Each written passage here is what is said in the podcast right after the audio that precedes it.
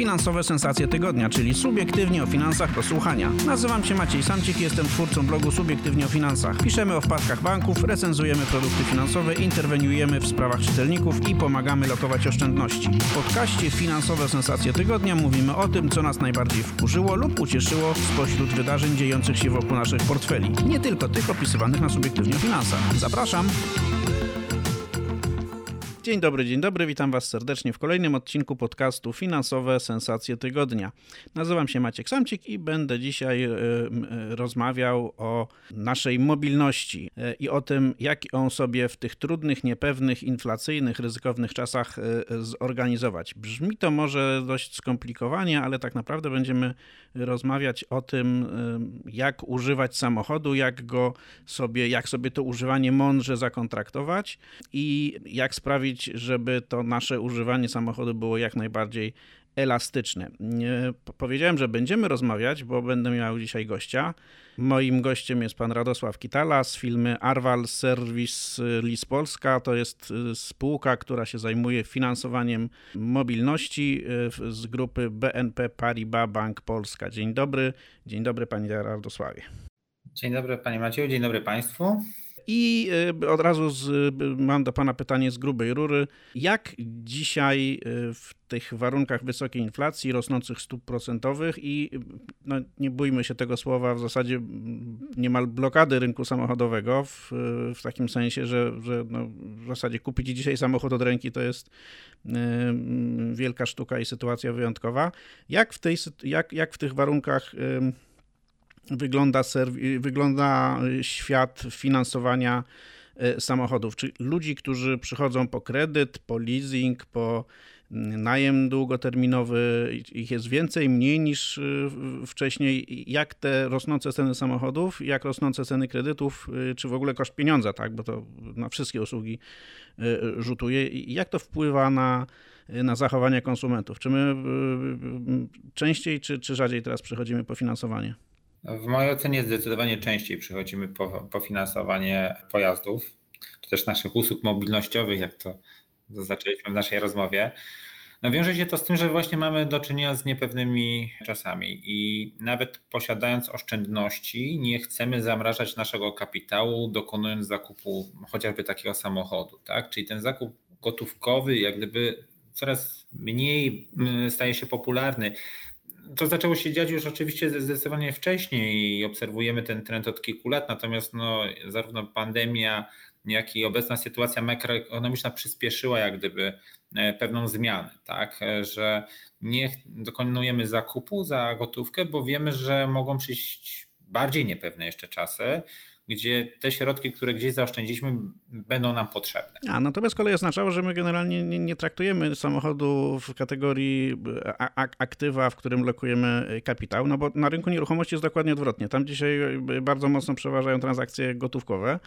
Tak, e, tak, pewnie tak, no bo to jest kwestia też ucieczki jak gdyby przed powiedzmy tą, tą utratą wartości pieniądza w czasie. No jeśli ktoś dysponuje takimi dużymi oszczędnościami, żeby zakupić aktywo, no to wie, że E, teoretycznie raczej na tym nie straci, chociaż mamy już pierwsze sygnały, że, że ceny nieruchomości zaczną e, spadać pewnie nawet może być to korekta aż o 20% według niektórych analityków. No pewnie tak, aczkolwiek yy, no, dzisiaj tak szczerze mówiąc nie wiem, czy samochód nie jest lepszą lokatą kapitału niż mieszkanie, przynajmniej w takim krótkoterminowym yy, spojrzeniu, spojrzeniu no tak. bo to, to, to, co się dzieje, na, jeśli chodzi o ceny samochodów, no to yy, właściwie zaprzecza wszelkim, wszelkiej wiedzy, którą posiedliśmy przez ostatnie kilkadziesiąt lat na temat tego, jak się zachowuje wartość samochodu. Tak? No ona teoretycznie samochód po wyjechaniu z, z, z, salonu powinien jednak te 20% czy 15% na wartości stracić, potem już po kilku latach kolejną część, no i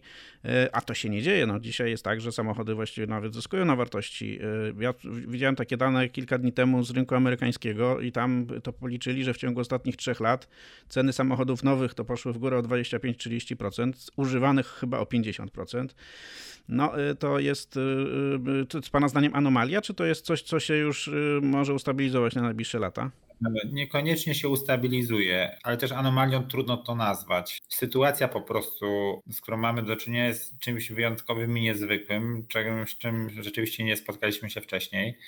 Zdarza się, że rzeczywiście przez to, że na zamawiając dzisiaj samochód musimy czekać średnio te kilkanaście miesięcy, aż on się wyprodukuje i będziemy mogli go odebrać i się nim cieszyć, to ceny przede wszystkim rocznych, dwuletnich samochodów rzeczywiście mm, utrzymują się na bardzo wysokim poziomie i zdarza się, że przewyższają wartość samochodu, takiego, którego dzisiaj byśmy mogli zakupić mm, w salonie dealerskim, ale czekać te kilkanaście miesięcy.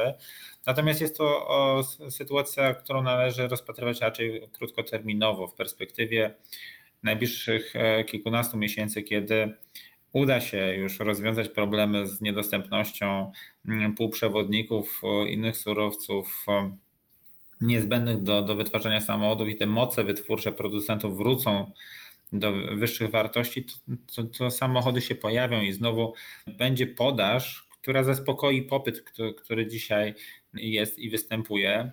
Zwłaszcza, że ten popyt też się będzie trochę zmieniał, znaczy on będzie się zmniejszał, tak? No bo jeśli mamy trudne czasy w gospodarce, to też tych osób, które będą chętne, żeby kupić samochód, ten coraz droższy samochód też będzie coraz mniej.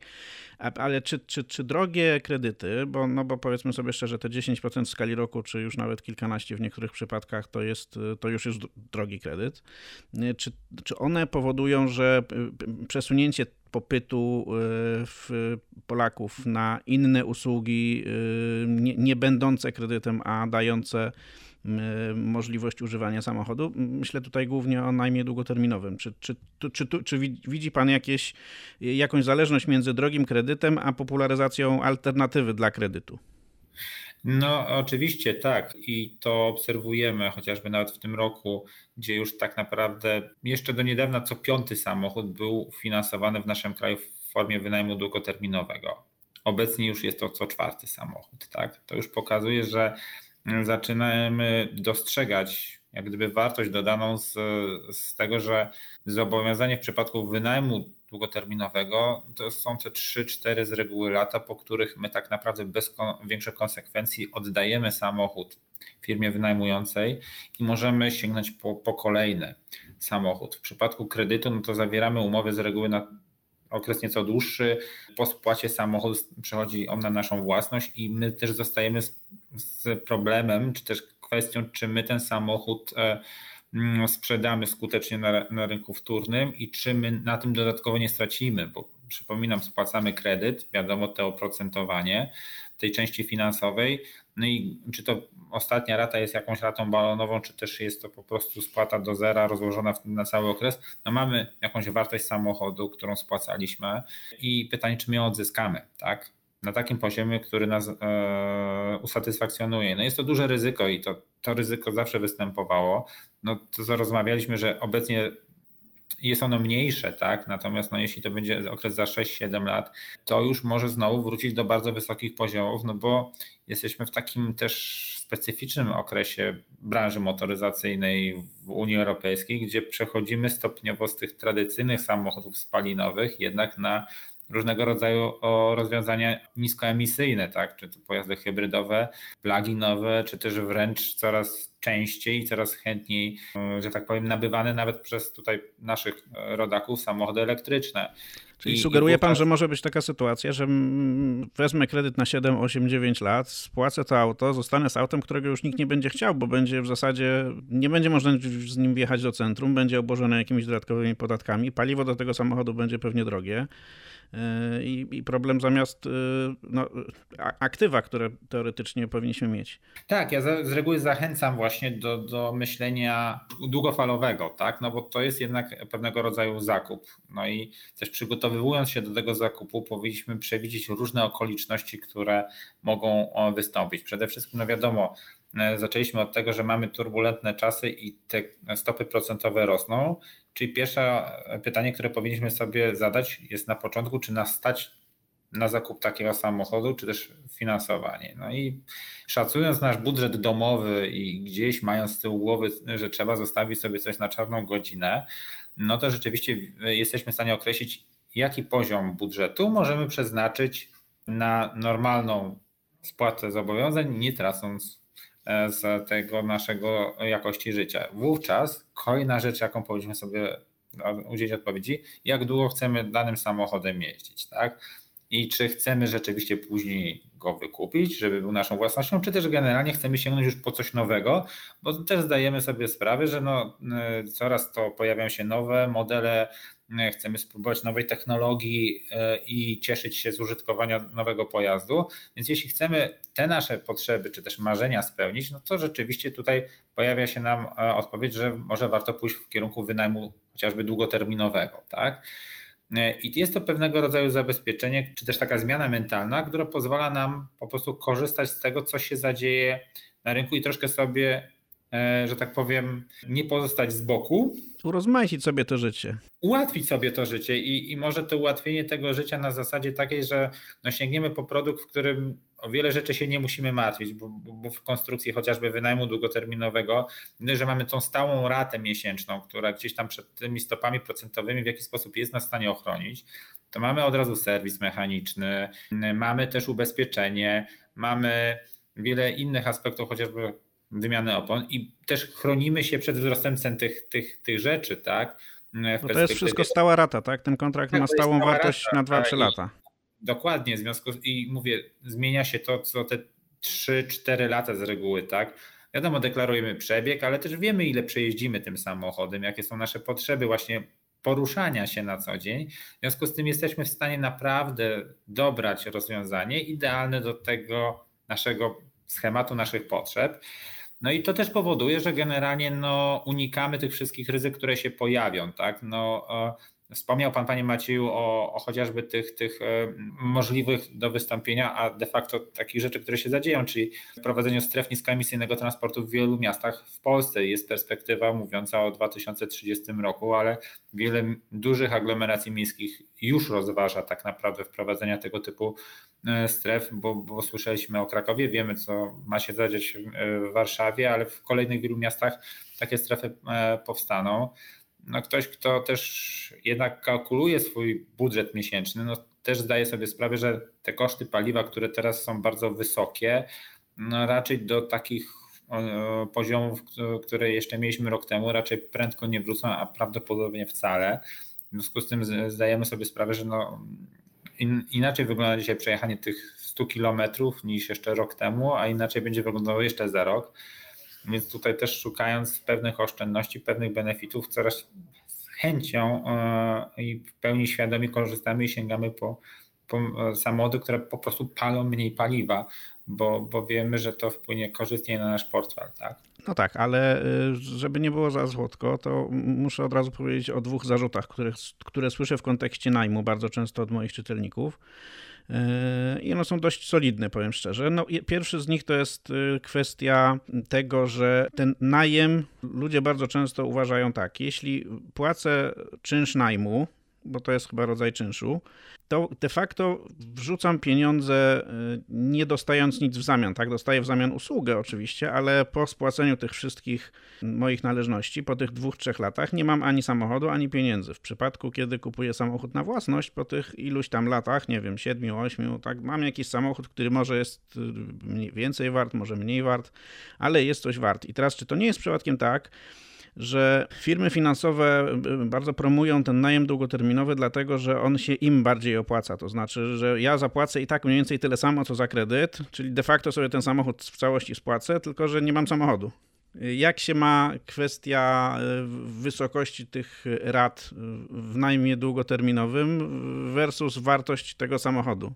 To jest, y, ja to zawsze sobie pozwolę na takie porównanie, że jeśli wynajmujemy mieszkanie, płacimy jakąś ratę miesięczną za wynajem tego mieszkania. No i po tych dwóch, trzech latach to mieszkanie, tam po okresie najmu, to mieszkanie nie jest naszą własnością. Za co płaciliśmy? Za możliwość mieszkania, czyli za dach nad głową. Podobnie jest w wynajmie długoterminowym.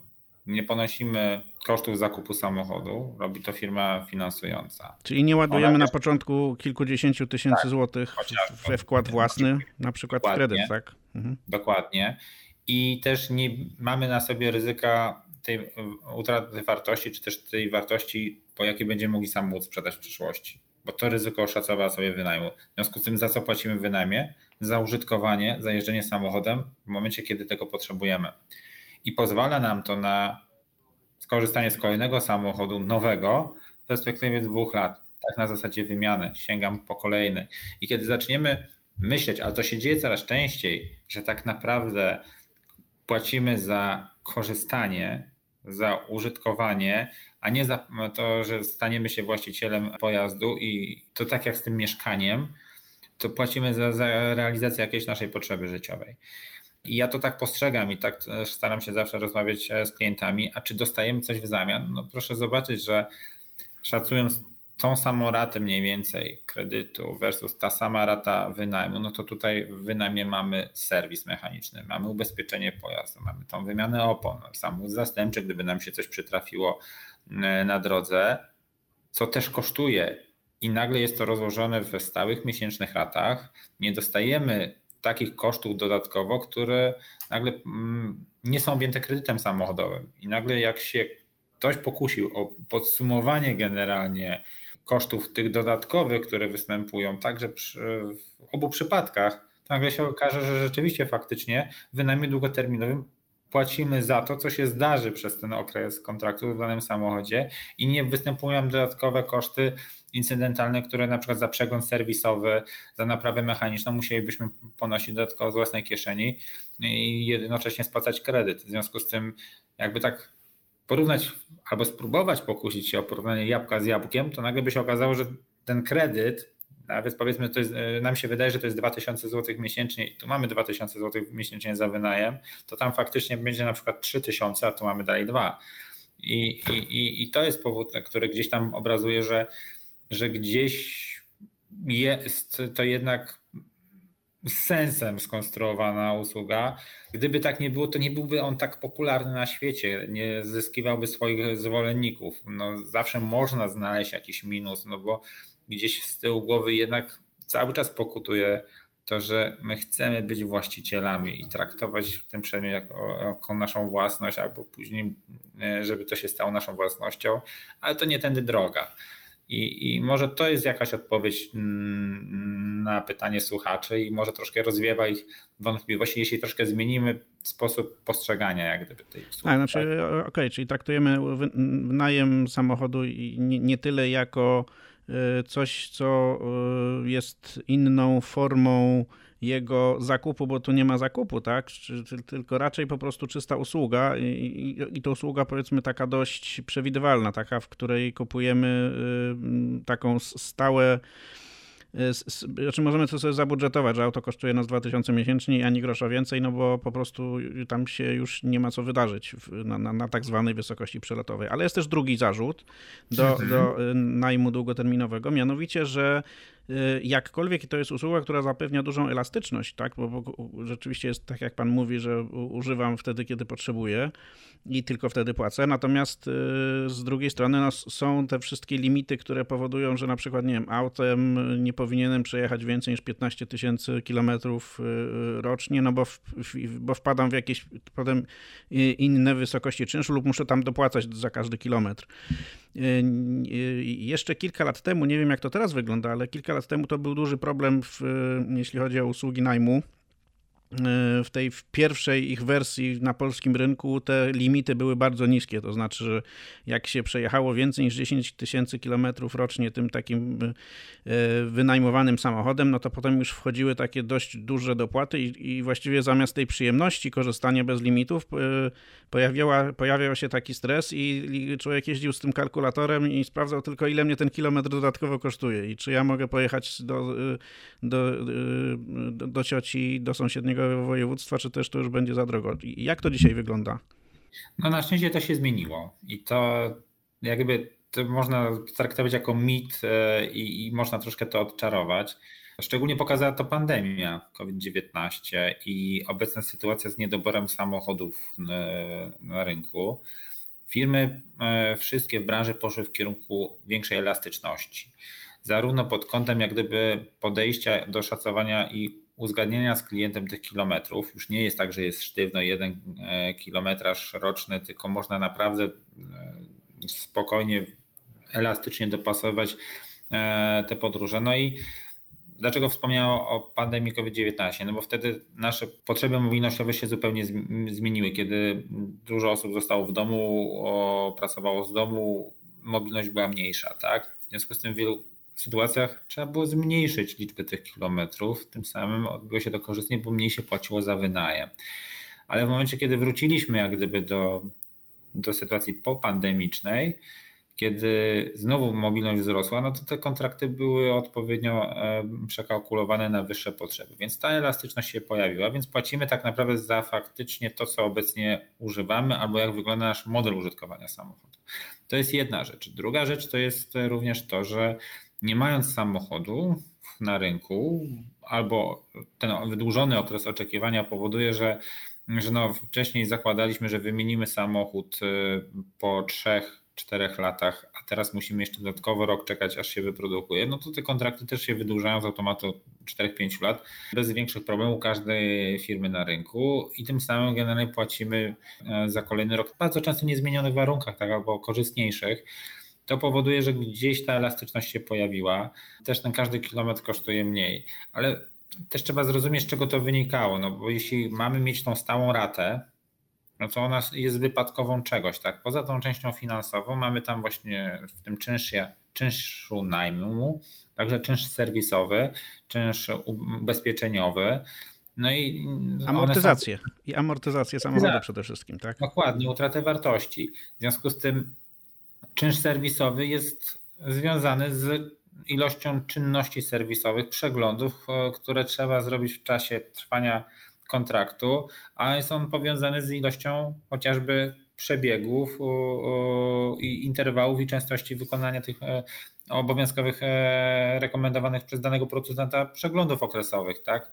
Mm, tych przebiegowych. W związku z tym to wszystko jest e, wkalkulowane e, w kontrakt, więc jeśli będziemy iść więcej i przekroczymy te interwały, to wiadomo, że ten koszt trzeba doliczyć i rozłożyć e, w czasie. Tak samo jak wiemy dobrze, że na rynku wtórnym inną wartość będzie miał samochód, który będzie miał przebieg 120 tysięcy i, i taki sam z tym samym wiekiem 150 i 200 tysięcy, tak? jeśli się nie różnią innymi parametrami. W związku z tym no, to też e, powoduje, że, że, że ta zmienność rat występowała. I rzeczywiście kiedyś to było na sztywno, że po zakończeniu kontraktu można było dostać niemiłą niespodziankę rozliczenie. E, kontraktu. Obecnie e, większość firm podchodzi do tego elastycznie i na wniosek klienta po prostu zmienia parametry umowy i dostosowuje do bieżących jego potrzeb. Tak, I tak to chociażby wygląda w naszej grupie w tym mhm. momencie. A jak, jaka, czy, czy istnieje ryzyko, że przyjadę tym samochodem po trzech latach użytkowania, użytkowania i tam będzie jakaś rysa, no bo wiadomo, że że samochody po kilku latach używania rzadko są w stanie idealnym. Czy, czy, czy w takiej sytuacji y, też grożą mi jakieś dopłaty, czy też dopóki to nie jest, nie wiem, jakaś, jakieś wgniecenie, jakaś jakieś takie no, poważniejsze uszkodzenia, to e, e, raczej nie wiąże się to z dodatkowymi e, obciążeniami. Jak to wygląda w, waszym, w przypadku waszej firmy, tak? No bo na rynku są różne praktyki.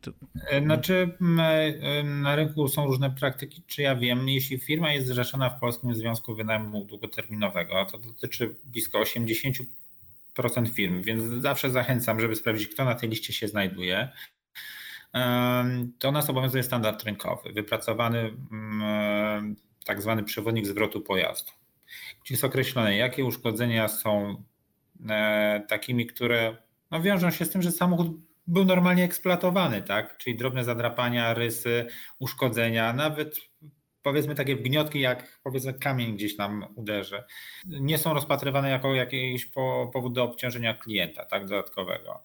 No wiadomo, że samochód nie może być obtłuczony jak jabłko czy gruszka, tak, jakaś spadła z drzewa, ale Chodzi o to, że są wyznaczone bardzo konkretnie e, uszkodzenia, które mieszczą się w zakresie normalnej eksploatacji, a te, które poza tą normalną eksploatację wykraczają i tylko za tamte ewentualnie mm, niestandardowe e, klient może zostać obciążony. Mhm. E, natomiast no, to dotyczy wszystkich firm, które stosują się do tego przewodnika i to są te firmy, które, które zrzesza instrukcja związkowa. Mhm. To y, jeszcze jedno, chyba już ostatnie pytanie z, z gatunku tych, no powiedzmy technicznych. Y, co się, staje w sytuacji, co się stanie w sytuacji, w której w czasie korzystania z samochodu mam stłuczkę, stłuczka jest z mojej winy, czyli de facto powoduje to wzrost kosztów ubezpieczeniowych dla firmy, która mi to auto udostępniła? Czy ja w drugim roku muszę coś dopłacać, czy no, w tym dwu, trzyletnim okresie czynszu, płacenia czynszu, tego najmu, najmu samochodu, y, tam są te koszty wszystkie zafiksowane i nawet jak mi się zdarzy jakieś, jakaś niemiła przygoda, to, to, to nie, owoc, nie owocuje dodatkowymi obciążeniami.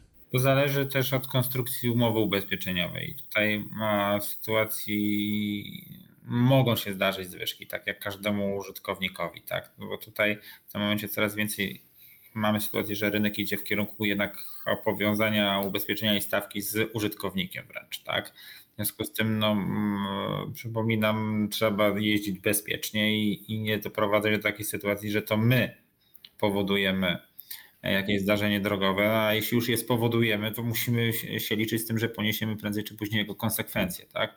Co innego mamy sytuację, kiedy nie mamy wpływu na powstanie szkody, tak? To wtedy nie ma wpływu no tak. też to na naszą, więc tutaj uczciwie rzecz nazywając, ma prawo coś takiego mieć miejsce. Tak, mhm. tak ale jeśli ja jeżdżę ostrożnie i, i, i z, z, taką uwagą na drodze, to raczej nic takiego mnie nie powinno spotkać.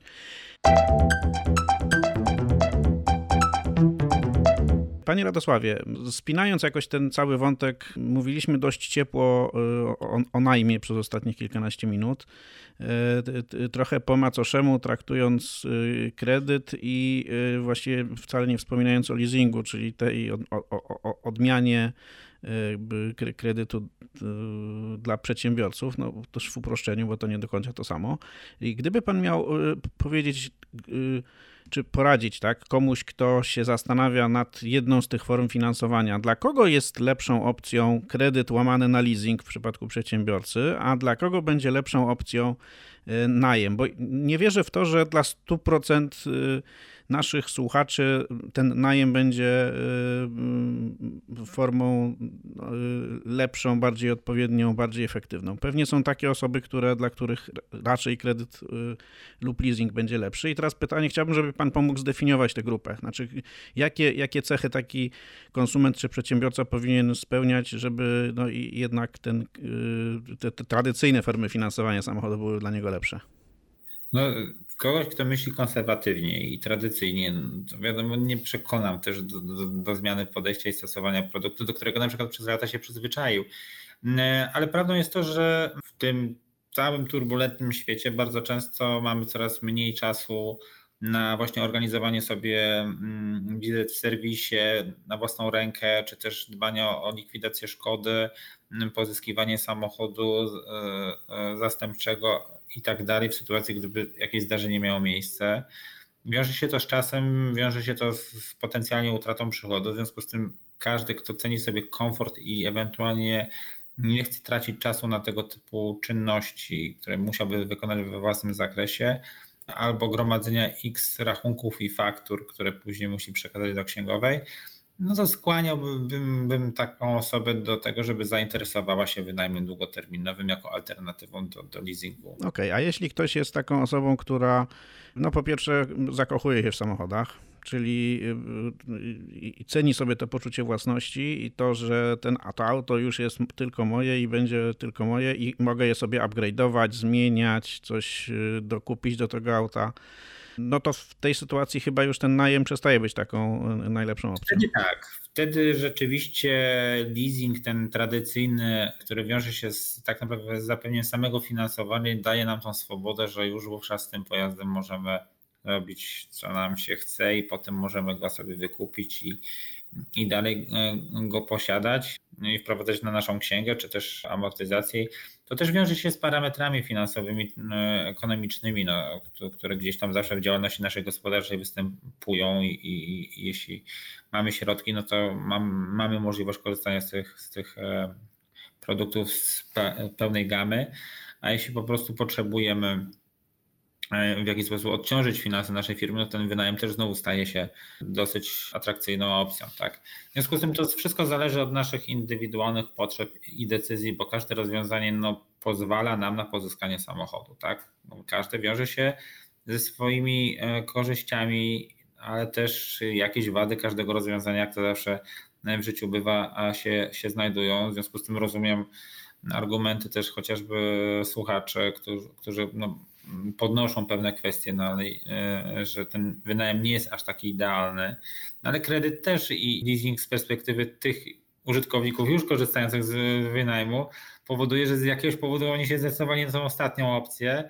i każdy znajdzie coś na rynku dla siebie. Nie, no, oczywiście, że tak. O, o, obie, o, wszystkie... Konkluzja moja, tak. E, że, że, że daje nam to przede wszystkim szeroki wybór możliwości, tak żeby korzystać z takiego samochodu, jakim będziemy marzyć. No ja dla równowagi powiem, że znam ludzi, którzy już dawno nie mają swojego samochodu, bo został zanihilowany w różnych okolicznościach, ale wciąż spłacają kredyt na ten samochód. I to jest przeciwstawne e, no, problem. Więc właśnie, a, a, tutaj, a tutaj no, powiedzmy tej sytuacji pewnie wynajmniej byśmy nie mieli, no bo mamy ubezpieczenie jako element e, standardowy obsługi i on nam jak gdyby zamyka wszelkie problemy praktycznie. Panie Radosławie, przejdźmy teraz do, do, do, drugiego dużego tematu, który chciałem z Panem poruszyć, czyli kwestii mm, wyboru między no, e, e, zakupem samochodu nowego i używanego, zakupem, wynajmem, leasingowaniem, e, bo to jest wybór, przed którym stoi dość duża część osób, które mm, nas słuchają. One się zastanawiają. Z jednej strony mamy możliwość nabycia nowego nabycia albo no, wyleasingowania albo wypożyczenia, sfinansowania samochodu, y, który jest nowy i drogi, no bo ceny samochodów nowych, y, powiedzmy sobie szczerze, te 20% y, wyższe są niż, niż jeszcze z rok czy półtora roku temu. Ale i drugą możliwością jest zakup auta używanego Rzadziej pewnie sfinansowanie go w inny sposób, bo, bo pewnie ten najem czy, czy leasing raczej y, wyklucza auta kilkunastoletnie, ale y, czy z, z, pańskiego punktu widzenia, mając taką alternatywę, z jednej strony muszę dużo zainwestować, y, no albo płacę wysokie raty, albo, albo mam wysoki kredyt na, na koncie i nowe auto w niepewnych czasach, a, a, a po drugiej stronie wydaje mniej pieniędzy i jeżdżę autem używanym, wymieniam jedno używane na drugie używane. E, która, która z tych opcji z, z pańskiego punktu widzenia jest odpowiedniejsza i, i, i jakie pan widzi argumenty dla, dla obu z nich? No ja tu zawsze patrzę troszkę też subiektywnie przez pryzmat swojej osoby, bo no znowuż każdy szuka czegoś czego potrzebuje i, jakie ma możliwości. Plusem jest to, że coraz częściej leasing i wynajem samochodów użytkowych i skorzystanie z tej formy finansowania się upowszechnia na rynku.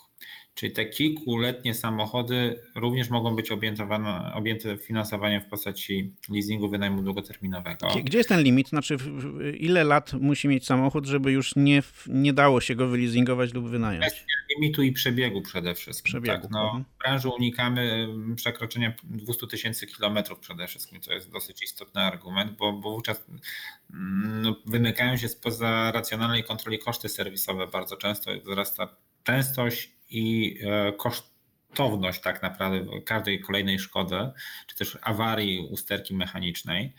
Mm, stąd e, to jest jedna rzecz, no i też e, wiek samochodu, tak żeby nie przekraczać tych gwarancji na różne podzespoły czy też części samochodu, bo to również powoduje, że te koszty bardzo trudno jest przewidzieć, oszacować, a tym samym skalkulować, żeby ta rata była na atrakcyjnym poziomie. Więc jak gdyby to się samo reguluje. Natomiast rzeczywiście kilkunastoletnie, starsze samochody no, są z tej formy finansowania wykluczone. Natomiast z perspektywy konsumenta, czy też takiego potencjalnego nabywcy samochodu, no to koszt zakupu samochodu to jest jedno. Ale dalej pojawiają się koszty eksploatacji, które wystąpią w związku z jego użytkowaniem. No i w przypadku takiego wynajmu, leasingu, zakupu nowego samochodu, no to wiemy, że mamy gwarancję producenta, mamy generalnie większą pewność tego, że, że żadna nieprzyjemna niespodzianka nas nie spotka. Ale jak kupujemy kilkunastoletni samochód, bardzo często nie mamy wiedzy na temat historii jego szkodowości, historii jego przebiegu i tego, co z tym samochodem się działo, gdzie był naprawiany, w jaki sposób, czy zgodnie ze sztuką, czy to było często dostajemy zafałszowane informacje, mimo że jest wiele narzędzi, które ma e, i mechanizmów, które mają nas przed tym uchronić. Zdarza się tak, że kupimy jakiegoś kota w worku i pojawi się sytuacja, że no, zapłaciliśmy kwotę dużo mniejszą, wiadomo, niż przy zakupie nowego czy też kilkuletniego samochodu, ale nagle zaczyna samochód być na studniu bez dna, bo pojawiają się różne usterki, konieczne kosztowne naprawy i jeśli podliczymy te wszystkie wydatki, powiedzmy w czasie, okazuje się, że wcale nie było to tańsze rozwiązanie. Albo kosztowało nas znacznie więcej niż nam się wydawało. No tak, jest, jest to rozłożone w jakiś sposób w czasie, wiadomo. Niemniej jednak e, tutaj pojawia się dla mnie taki kluczowy argument bezpieczeństwa, tak? Bo musimy myśleć o sobie, e, o naszych bliskich, ale też myśleć o innych użytkownikach ruchu drogowego. I rzeczywiście te kilkunastoletnie samochody i ich awaryjność może wygenerować właśnie to, o czym też sobie rozmawialiśmy wcześniej, sytuację taką, że przydarzy się jakaś e, kolizja, wypadek drogowy, który może mieć no, dosyć nieciekawe skutki i potem będziemy się zastanawiać, czy mogliśmy tego uniknąć. I, i dla mnie jak gdyby bezpieczeństwo, zdrowie jest rzeczą bezcenną i, i stąd też podejmuję decyzję, że wolę kupić nowe bądź kilkuletnie auto, ale sprawdzonego pochodzenia z pewnym, że tak powiem, dobrym stanem technicznym i zapłacić więcej, czy też rozłożyć to sobie, jeśli mnie na to nie stać, w formie wynajmu, czy też innej formy finansowania leasingu, czy też kredytu, niż kupować za, e, chociażby za gotówkę kilkunastoletnie e, auto, które może być dla mnie zagrożeniem mojego bezpieczeństwa, tak? Czyli z, pań, z pańskiego punktu widzenia to argument, y, no oczywiście głównym argumentem osób, które kupują starsze samochody y, jest to, że no po pierwsze mm, nie stać je albo uważają, że je nie stać na to, żeby finansować nowe droższe czy nowsze droższe. Z drugiej strony jest też argument y, że y, im starsze auto, tym ono wolniej traci na wartości, w związku z tym no, nie ma takiego ryzyka, że mm, po prostu w cudzysłowie przepłacimy. Tak? To są argumenty stricte finansowe. To, to, o czym pan powiedział przed chwilą, jest właściwie to są argumenty z innej kategorii, tak? Bo to, są, to, są, to jest argument z kategorii pozafinansowej, kategoria bezpieczeństwa. Bezpieczeństwo nie ma ceny. W związku z tym, jeśli traktuję samochód jako E, instrument do przemieszczania się i chcę, żeby to przemieszczanie się było bezpieczne, no, no to muszę zainwestować w coś, co spowoduje, że, ten, że to przemieszczanie się rzeczywiście będzie najbezpieczniejsze, tylko się da. Oczywiście wypadki chodzą po ludziach, ale no, e, możemy sobie zmniejszyć e, albo zwiększyć ryzyko tego, że coś e, pójdzie nie tak. Nie mam takie spostrzeżenie, że te usługi nowoczesne typu wynajem, one trochę wytrącają ten argument dotyczący tego spadku wartości, także jakby nie kupię nowego auta, bo po co mam kupować coś, co za dwa lata będzie warte połowę tego, co jest warte dziś, tak? Jeszcze będę, jeszcze muszę za to płacić kredyt i płacić odsetki od tego kredytu. E, w przypadku wynajmu to w zasadzie nie działa, tak? No bo tutaj nie ma czegoś takiego, że coś traci na wartości, bo oczywiście to, to, ta utrata wartości, ona jest de facto uwzględniona w racie, tak? Ale my tego tak bezpośrednio nie widzimy. My tylko widzimy, że płacimy trochę wyższą ratę za auto trochę nowsze, ale trochę mniejsze, mniejszą za trochę mniej nowe.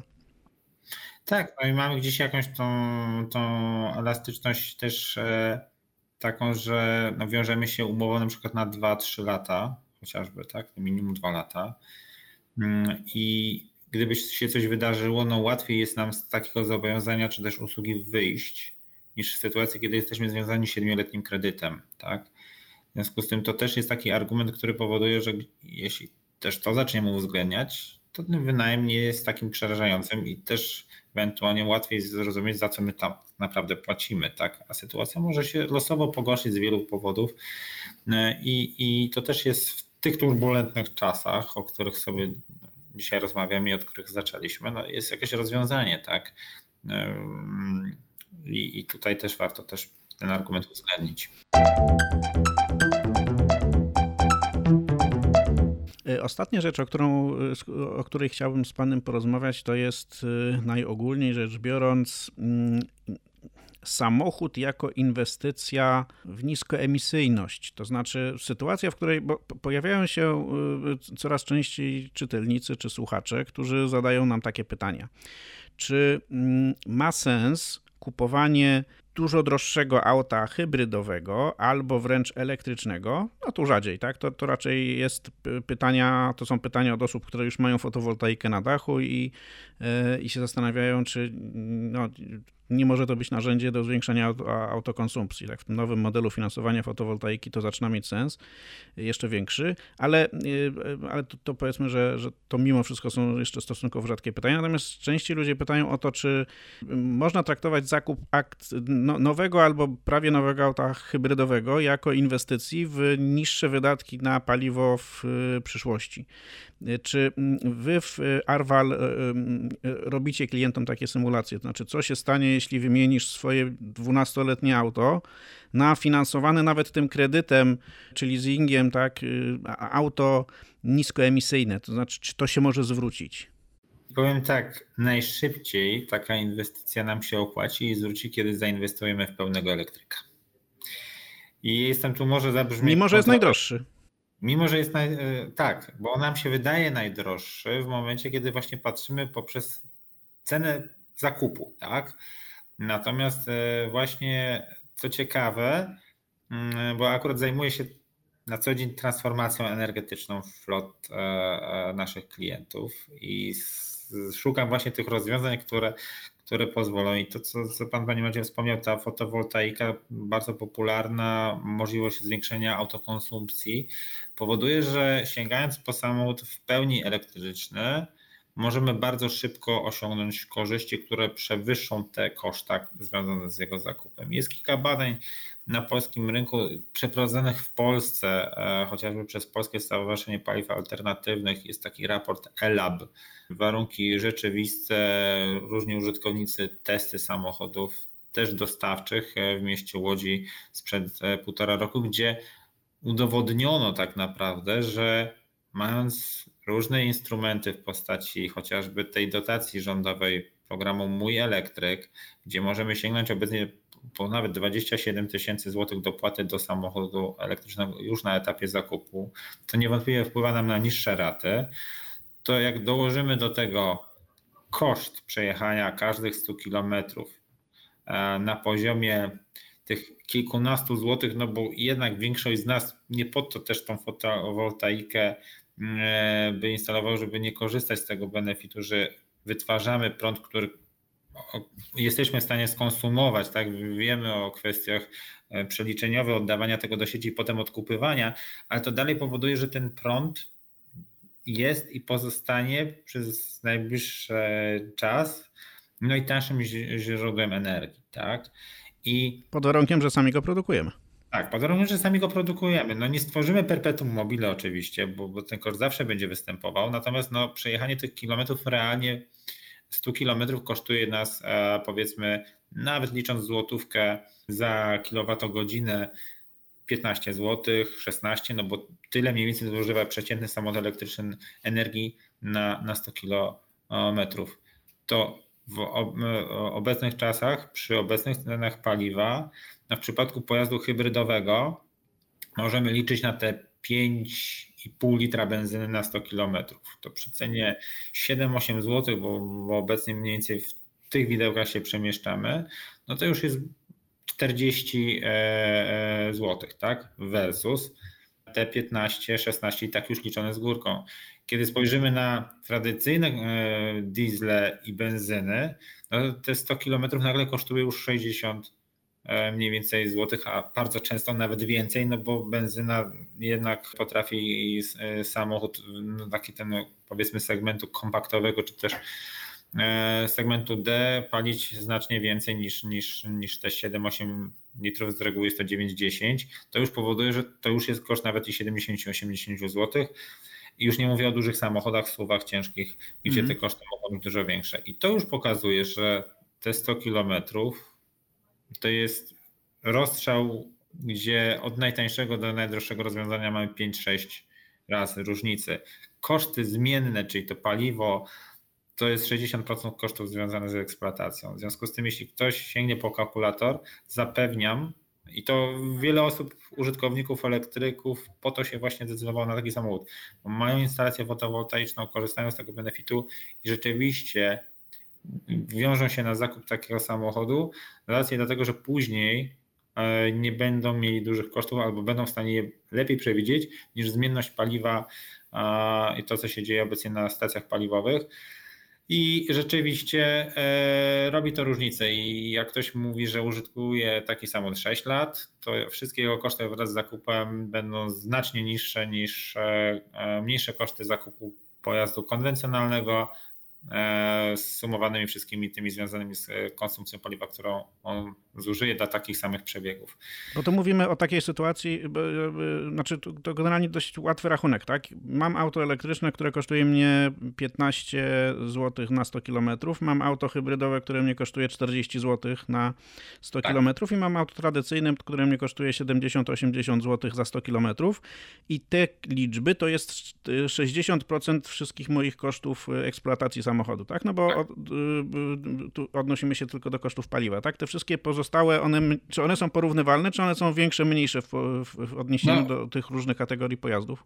Wiadomo, że zakup samochodu elektrycznego wydaje się, naj, y, że jest najdroższy. Tak? Ale no są dopłaty rządowe, co trochę to amortyzują. Dopłaty rządową, no to już się zbliżamy do, do, do wartości mm, samochodów hybrydowych.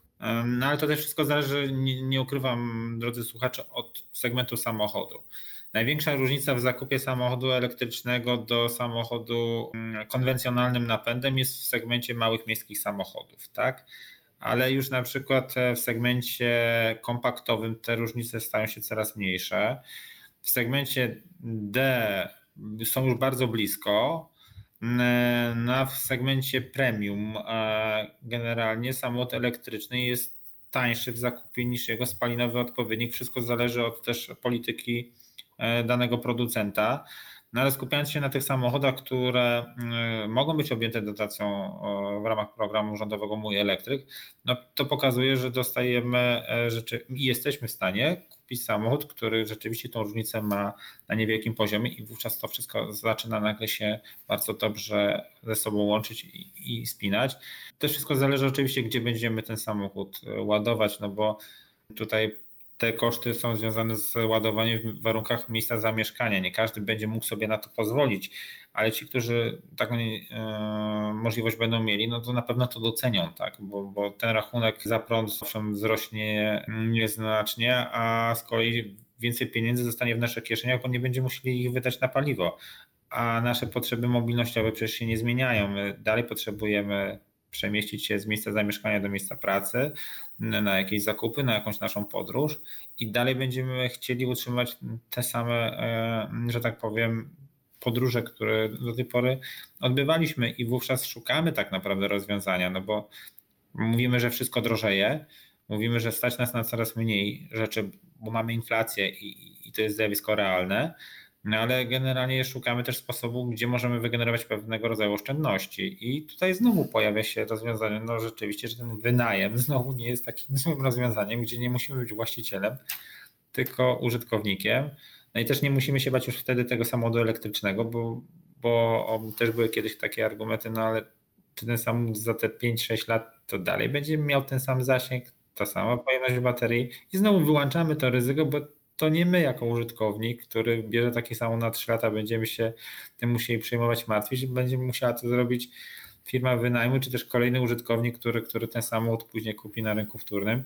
I znowu pokazuje to, że, że znowu jest ta złożoność i mm, ilość tych wszystkich e, kwestii, które musimy w naszych głowach rozważyć, żeby podjąć tą decyzję, która forma jest dla nas najwłaściwsza.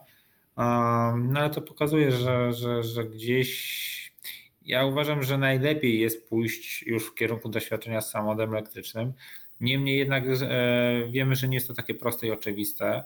Wówczas mm, wiele osób decyduje się na rozwiązania hybrydowe. No, nie każdy ma przede wszystkim dach z tą fotowoltaiką własną, tak, która tak, jednak tak. w dużym stopniu y, no, generuje te, te oszczędności. A właśnie w przypadku takiego, takiej hybrydy to też ma sens taka inwestycja w nowoczesność? Znaczy prędzej czy później tak nam się ta inwestycja w tą nowoczesność przyda, bo, bo wiemy, że e, Polska podpisała i jest sygnatariuszem COP26, gdzie podpisujemy się e, pod tym, że 2035 rok to będzie ten rok, od którego już nie będzie można nowych samochodów spalinowych rejestrować, tylko zeroemisyjne. No ale wiemy też, że mamy dyrektywę Fit for 55 Unii Europejskiej, która już w 2030 roku mówi, że norma emisji spalin WLTP, e, jeśli chodzi o CO2, nie powinna przekraczać 400 kilku gram e, na kilometr. Spowoduje, że my, nie, chcąc kupić nowy samochód, nie będziemy mieli innego wyboru, jak kupno albo pełnego elektryka, albo hybrydy typu plug-in, albo bardzo nowoczesnej hybrydy, bo obecnie mamy normę 95 gram na kilometr, a większość pojazdów w pełni hybrydowych dalej przekracza 100 gram na kilometr i już nie spełnia tej wyśrubowanej normy WLTP, a co dopiero za te kilka lat, e, które bardzo szybko miną. E, w związku z tym wielu producentów samochodów wręcz, którzy oferują samochody na rynku e, Unii Europejskiej, wręcz deklaruje że, i wskazuje lata, w których przestaną produkować spalinowe napędy, kiedy przestaną produkować napędy typu plug-in i tak dalej. W związku z tym to wszystko jest nieuniknione i taką, jak ja to nazywam, rewolucję e, de facto energetyczną już, już tak naprawdę mamy i ona trwa i, i po prostu nie zatrzymamy. No wiadomo, pojawiają się coraz to nowe technologie typu wodór, który jest e, ciekawym rozwiązaniem, on się powszechnie i na pewno coś pojawi się nowego, i jak to zawsze z postępem jakimś jest, to, to, to też przypominam, że e, u zalążków motoryzacji, kiedy pojawiały się pierwsze samochody, to wszyscy mówili, ale to nie zastąpi konia i wozu. Tak samo jesteśmy w takiej samej sytuacji. Ktoś, kto, kto cokolwiek wie o historii motoryzacji, to powinien wiedzieć, że u jej zarania samochody pierwotnie były elektryczne bardzo często. A, czyli wrócimy do źródeł za chwilę. Tylko wygrało paliwo. Mm. Bo było tańsze. Bo było w pewnym momencie tańsze i łatwiejsze do pozyskania. A teraz troszkę ta sytuacja się nam odwraca. I, i dlatego nie, nie możemy się zamykać też na tą zmianę. Wiemy, że są pewne mity, wiemy, że są pewne problemy związane z tym, czy mamy zasięg, czy ta bateria pozwoli nam dojechać, gdzie będziemy ładować ten samochód, ale e, proszę mi wierzyć, jak ktoś spróbuje, doświadczy, nie zamieni się z powrotem i nie przesiądzie na samochód konwencjonalny. I mam wśród znajomych, którzy zdecydowali się na ten krok, wielu optymistów, którzy na początku byli wielkimi sceptykami, bo nie mieli wyboru. Ktoś za nich zadecydował, że taki samochód muszą posiadać. Nagle się okazało, że korzystają z tych benefitów jakie daje samochód elektryczny i nagle się okazało, że e, jeżdżą buspasami, oszczędzają bardzo dużo czasu w dziennych podróżach, mogą go zaoszczędzić, na coś innego, nie płacą za parkowanie w centrum miasta. No to są takie drobne rzeczy, które powodują, że gdzieś te korzyści póki co występują. Mają frajdę z tej jazdy samochodem, nauczyli się szukać ładowarek, bo to w dalszym ciągu przy naszej infrastrukturze jest pewnego rodzaju wyzwanie dla użytkownika samochodu elektrycznego ale zmienili też e, e, tak naprawdę zachowania za kierownicą, sposób użytkowania, bo to wszystko tak naprawdę następuje, kiedy tego się wszystkiego doświadcza, ale cisza, spokój, komfort jazdy i to, co wszyscy zauważają, dynamika i przyspieszenie takiego samochodu powoduje, że mają mega dużo radości z użytkowania tego typu samochodu. Więc jak ktoś rozważa, to ja tutaj będę zero-jedynkowy. No, jak najszybsza transformacja i przesiąść się na samochód elektryczny na pewno jest dobrym rozwiązaniem. Pan widzę, jest Team Electric zdecydowanie.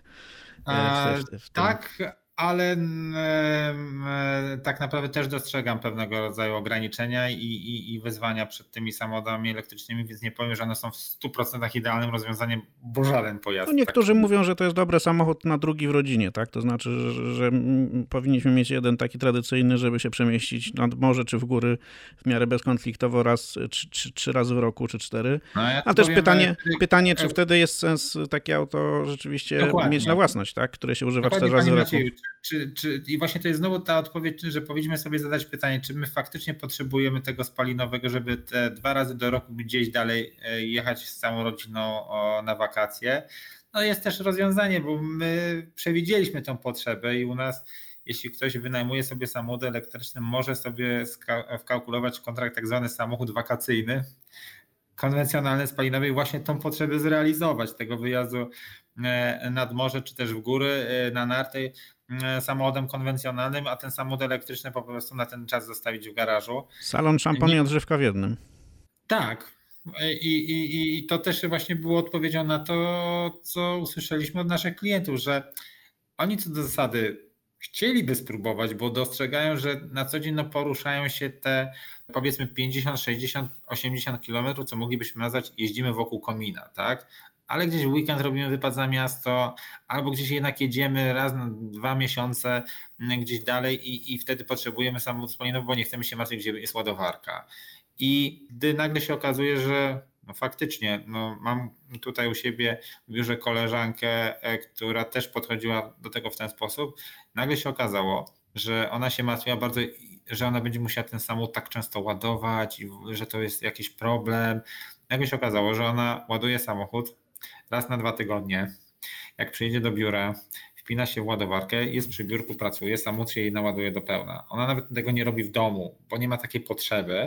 Czyli w zasadzie ma łatwiej niż, niż przy konwencjonalnym samochodzie. Dziennie, hmm? dziennie przemieszcza się 50 km. Ma samochód, który ma duży zasięg, w związku z tym no ona gdzieś co drugi nie w każdym tygodniu ma potrzeby ładowania, a cały czas korzysta z samochodu.